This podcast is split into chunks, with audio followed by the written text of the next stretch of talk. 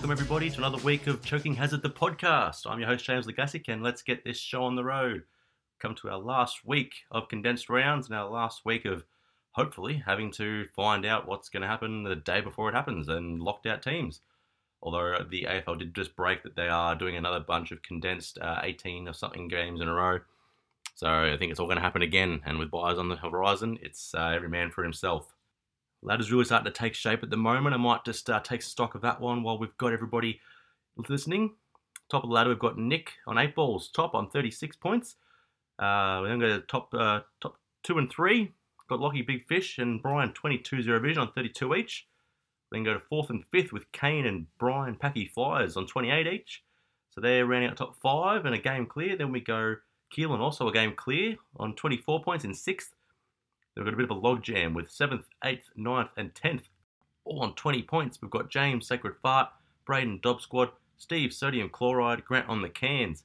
Then go to Leave Rants Alone 11 and Lockie's Cane Train and Three Flags, all even as well. So, real good uh, closeness at the back half of that one there. So, really, it's anyone's game, especially with a few of the matchups we've got coming up as well.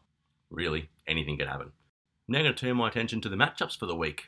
First up, we had the Big Fish uh, Lockie 1382 defeated Grant on the cans 1189.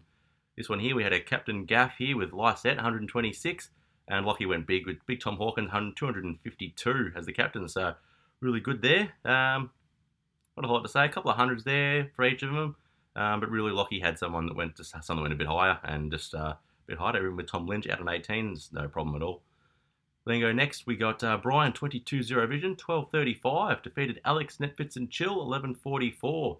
Here we had Casboult 86 as a captain, really hurting Brian. Josh Kennedy 152, so a decent one there, but it was really the, the lesser lights there for, for Alex that really struggled for him, while Brian had a few guys like Neale doing his normal thing and Lyons doing his normal thing, just going bigger and bigger. Then go to Nick 8 ball 1608, top scorer in this round. Another big, big score from Wusty and Braden Dobbs scored 11.99. Eric Hipwood 256, just absolutely massive. Would not have expected that from. I don't think anyone would have expected that. And his boy Macrae 183, really just doing well. Even Chera coming off the, uh, the round end of obscurity. Uh, Braden had some good guys with Trucker 160, even Brayshaw back to his best, but Tabernacle Captain not doing good, and Isaac Smith out of four. That basically was the game right there. Turn our attention to Brian Packy Flyers 1196 defeated Lockie's Cane Train, Matt, uh, 1014. Uh, Jack Real at 144 as captain is not too bad, especially against against Majak Daw 92. Uh, Matt also had one player not play as well, so really hurt him there with one less. But uh, really, would that one have made it the distance? Who knows? Only time would have told. Then go to Scotty Leave Rants Alone, 1012, into the lower end of the scores this round, against defeated by Keelan, Bev, Ampersand, uh, Bros, 10, 1000, sorry, 1048. Tom Lynch, Oscar Allen, 160, 144, not great. But then Scotty, two guys not scoring on the ground, really not good. And then Walsh, 114 on the field, on the bench as well, just really, really hurt him there. But unfortunately, that's what happens. Then go to uh, next game. Steve, Sodium Chloride, 1369, defeated Kane, Angry Midgets, 1314. Really close game and high scores there. Both captains went big of Darling and Dixon, 230 and 234. But Unfortunately, Cam Ellis Mitch Robinson 25 and 28 for Kane really just sort of screwed up there. And even Jack Martin on 18 really uh, hurt Steve. So some low scores, but some, some big big reaches there. Then go to James, Sacred Fight 1153, defeated by Ben, three flags 1381. Uh, had two zeros on the field there, so it didn't really hurt, help me at all with all my boys going laid outs. And then Darcy Fogarty just absolutely smashed it as a captain. 26, yes, that's as captain, 26. So really just uh, helped me get across the line there. That boy did. But then, oh, look, Ben had some really good scores. Doedee, really good. Crouch, even check 99. And then uh, 154 early on, just really set it up. Even with my big scores of Ollie Wines and Laird, 189, 185, just not enough when you've got those too many players not playing. All right, guys, it now comes time for my coach of the week. And uh, we have something unprecedented here, guys. We have someone who's managed to make it on the podcast twice. You wouldn't have thought about it, but because all you blokes who haven't been on uh, just keep sucking, like myself included. We just uh, didn't warrant the didn't warrant the call up. So, a welcome for the second time and top of the ladder, uh, Mr. Mr. Nicholas Wust. All right, congratulations on being the the first uh, coach to make it twice on the podcast, Wusty. Welcome. Thanks, James. Good to be back again. It only took me a 1600 score to get welcomed back, but if that's what it takes, I'm just going to be dropping them every round from now on. I'm not going to lie, you probably look like you will, so I think we're all in a bit of strife, but we'll uh, have to wait and see what the next two weeks take us before we get to finals. Well, it's good to hear, and I'm actually glad that you had me on this week because there's something I actually wanted to bring up with you, Jim. Yep. I had a little epiphany during the week. Do you know what that means? Uh, yes, it means a little bolt of lightning just struck your brain. That's right. Something dawned on me. I just want to take you back to a date. Give me one second so I can get my, my dates right. So I want to take you back to the 9th of November 1997. Do you know what happened on that date? Uh, no, I don't know what happened on no, that, I don't know. Okay, I'll take you back to Montreal, Canada. That was the scene for the infamous Montreal screw job in the WWF. Are you familiar with what that one was? Uh, no, I'm not a huge WWF fan, but uh, enlighten me. Work with me here then. At the time, Bret the Hitman Hart was the champion of the WWF. Now, he was walking over to the WCW, and the chairman, Vince McMahon, he didn't want him to take the belt over there, obviously, because he was defective. But because it was Canada, for a house from Canada, he wanted to, you know, go out and play the glory in his hometown. So at the time, everyone was happy. Everyone agreed, okay, you can win the fight, you can get the title, but you'll give it back to us. Now, what happened? The Montreal Screwjob, Vince McMahon, changed the rules mid-fight so that Shawn Michaels would win. And then from that, there was a big uproar. Bret cracked the shit. Everyone cracked the shit. And McMahon is suddenly the bad guy. Now, what McMahon did after that was use that to his advantage. He decided to be the villain and play it up like he did on purpose because he wants to be the bad guy, and tickets ratings all went through the roof. That's what I've decided I am. I'm now the Vince Man of our group. I'll give you another date. 16th of June, 4.07 p.m. Do you know what happened on that date? Is this the infamous Bondgate? Yes, on that date, I traded Marcus Bontempelli for Jacob Hopper. And the same thing. The group erupted. Everyone hated me. They're all painting me as being the bad guy. So that's what I'm going to do. I'm now the Vince McMahon of the group. And as I'm sure you know, who was Vince McMahon's biggest competition or biggest opponent during that Attitude Era? Uh, I wish I really wish I knew, but you have to enlighten me as well. Are you familiar with Stone Cold Steve Austin? The man, the myth, the legend. Exactly. So what happened is Vince would go about his daily routine as commissioner. You know, he'd do the press conferences and everything like that. And then all of a sudden, the glass shattering noise comes. Austin comes out and just gives him a stunner. Lucky is my Austin. Every time I'm trying to do the right thing, every time I'm trying to contribute to the chat, he just chimes in with a, you know, an Adelaide power stance stunner or calling me a snake stunner. It's just coming from everywhere. Right? I'm just trying to do my job. Just trying to be the bad Now, boy. also, also in that time, he had another enemy. He had two, two degenerates, two underachievers, Shawn Michaels and Triple H. They came together to make D-Generation X, who was McMahon's other competition. That to me is Ben and Keelan. The same thing. I try to do my thing. I'm trying to play the game as it should be played. And all of a sudden, you know, oh, are you ready? And they come out as DX. Same thing. They're power stancing, boom. They're Tex Walkering, boom. They're saying I'm boom. And they're just trying to cut me down. But here's what I've decided I'm going to do. Just like McMahon, I'm going to form my own corporation against these guys, against the Lockies, against the Bens, against the Keelans. It's an open invite.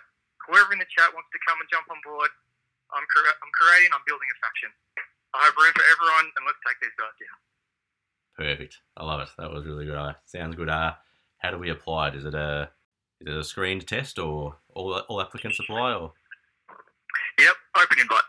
beautiful? Even if those, if Ben Keelan wanted to fact, if they want to jump ship like Michaels and Triple H famously did, they can come over and we'll just get locked on. Sounds good. Well, based on your track record of uh, of recent years, you definitely uh, looking like the team to beat. So I think everyone needs to jump on board. It's a good time to get in, and I will look after you. All right, we'll go to some questions now. If you've uh, all good, Let's do it. perfect. All right, we've got a couple here from. We'll go Keelan first. Uh, the first one is is Scott tanking for draft picks? How can you not beat a bloke who scores uh, 1,046? Uh, well, we've seen that Lachlan scored 1,046 and had a pretty decent win, so it is a winnable score. But I think Scotty's just he's dug his heels into the trade table. He doesn't realise that he needs wins to get up the ladder. He needs to trade to get those wins. Maybe offload some stars to some lesser ones that actually play. But fucking hell, he's one of the hardest ones to deal with in the trade. He just digs his heels in. He's happy with mediocrity. I don't think he's ever won a granny or come close to a granny. It's just somebody's got to give it to Scotty Camp. Yeah, definitely. I think yeah, when you when someone's at the bottom and they're not drafting well, or not you know not uh, getting getting many wins, you've got to start looking at trades, which I think we've seen a few people do. Like Steve, he's coming coming good after making some big moves, but for the people that don't and sit at the bottom, well, there's, there's not, you're not going to move really. Yeah, I think I saw before he has Higgins, Cotchin, and I think it was Zach Jones on his bench. So you think he'd offload some of his stars to fill some other holes in the side, but for some reason he's just happy to just play along. Yeah, he, he tried to try to work something through with me, and yeah, was asked. I felt like he was asking a little bit more from what I what I wanted, so I offered a, a counter, and he's he went straight away no, and then basically told me he's trying to offload his bench for scores. So I'm not gonna not gonna take the bench. I want someone on your field, and then you can move your bench up. Yeah, I feel like he would just block if he doesn't like the trade, and we're just happy to go down with nothing if it doesn't suit him. Yeah, well, he's not going to finish last, so he doesn't have to worry about paying the fine for that. So no longer a mathematical possibility, is it? No, I don't think so. I think uh, they've all on all the 16 pointers. That's four wins, and yeah, it's definitely not definitely not happening now. Alex didn't get the win on the weekend, so the fine goes to Alex straight up. Well, it's not a good way to kick for the season, then, is it? No, not a good way to not a, not a good first season, but well, hopefully he can get a win over Bryza or something. That'd be uh, that'd really perk him up, I think. Hey, a new Mick is born. a new Mick is one born. goes out, one comes in. exactly right. Uh, next one here is uh, next one from Keelan is Scott continually blames Essendon and McKenna for his losses, but is he just shit? I think we touched I think on. he doesn't realise that there was like 44 players that got zeros in that game.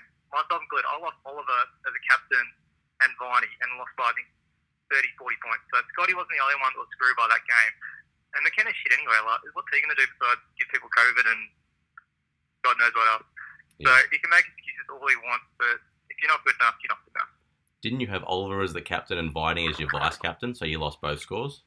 Yeah, so effectively three midfield scores get taken out. Yeah, yeah, definitely. It's uh, it's very hard to come back from that, especially when the vice doesn't even get a score. But Yeah, it was it was a brutal day for uh for draft. Let's put it that way. yes, definitely. But you seem to be doing pretty well and sitting still sitting top, so obviously didn't affect you that much. So to Oh, be better worry. As soon as I'm knocked out, I'll be crying and talking about that game for whoever is willing to listen. But unfortunately, that list is getting shorter by the day.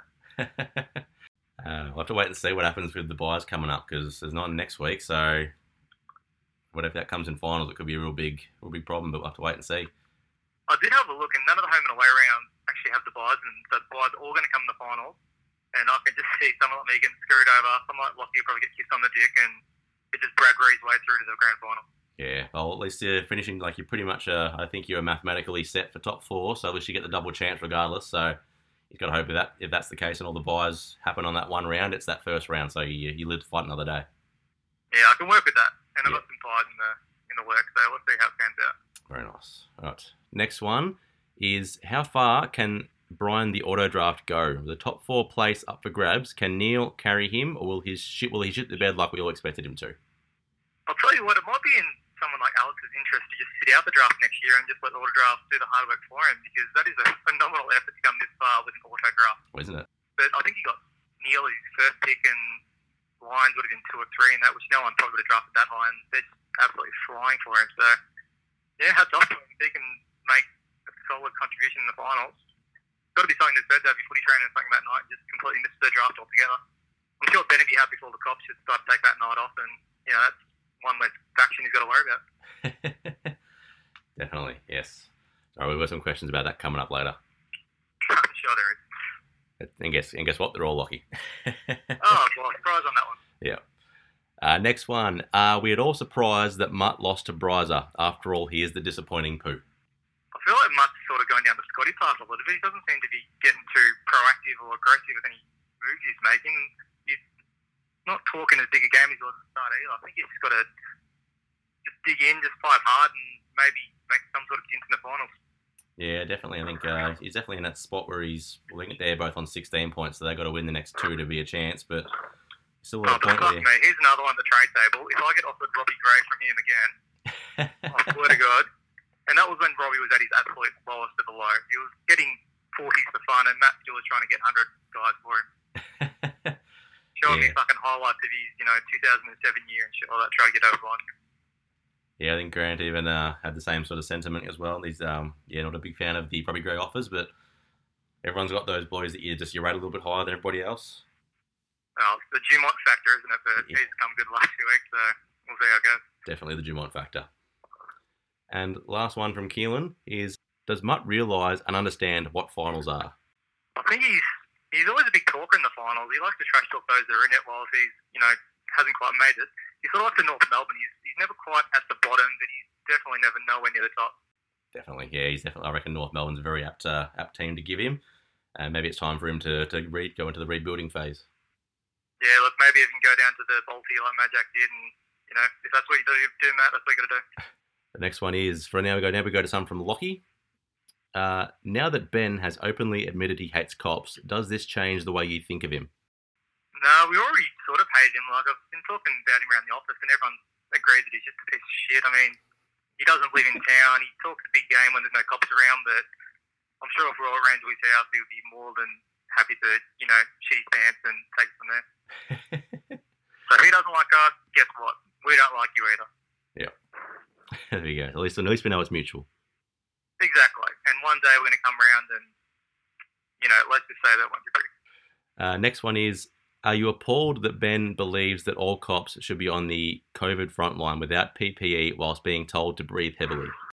Um, I'm assuming that one's from Lachlan again. Yes, so yeah, got a few from Lockie. Yeah, ah, I don't know what I know what Ben's issue is. You know, we're out there every day trying to look after him. As far as I know, he hasn't been raped since last time. Never once got a thank you for that.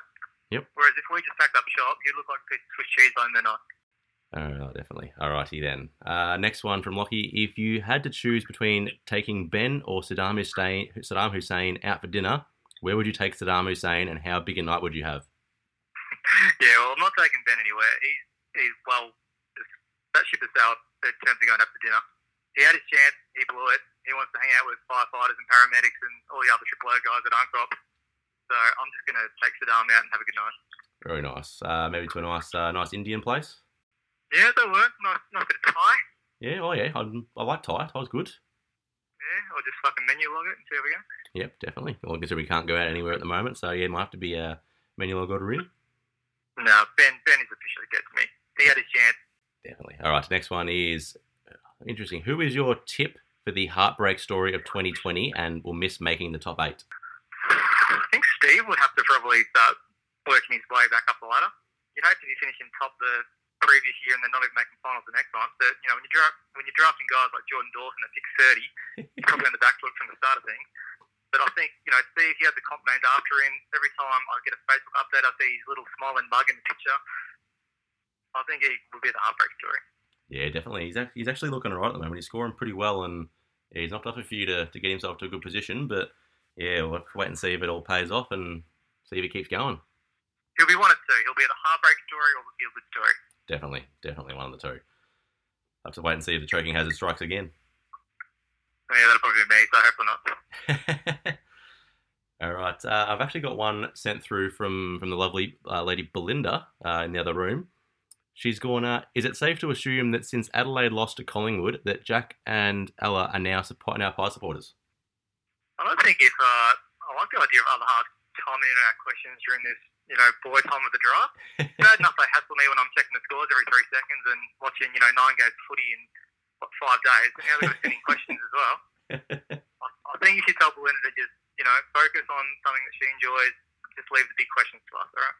yeah. Nah. Fair call. And I'll. Uh, start Collingwood as well. I'll pass that one on. No problems. All right. That's uh, that's actually all the questions I've got. So nice and uh, short and sweet this week. But uh, look, there's no real point me asking, I guess. But uh, who's your tip to win this year?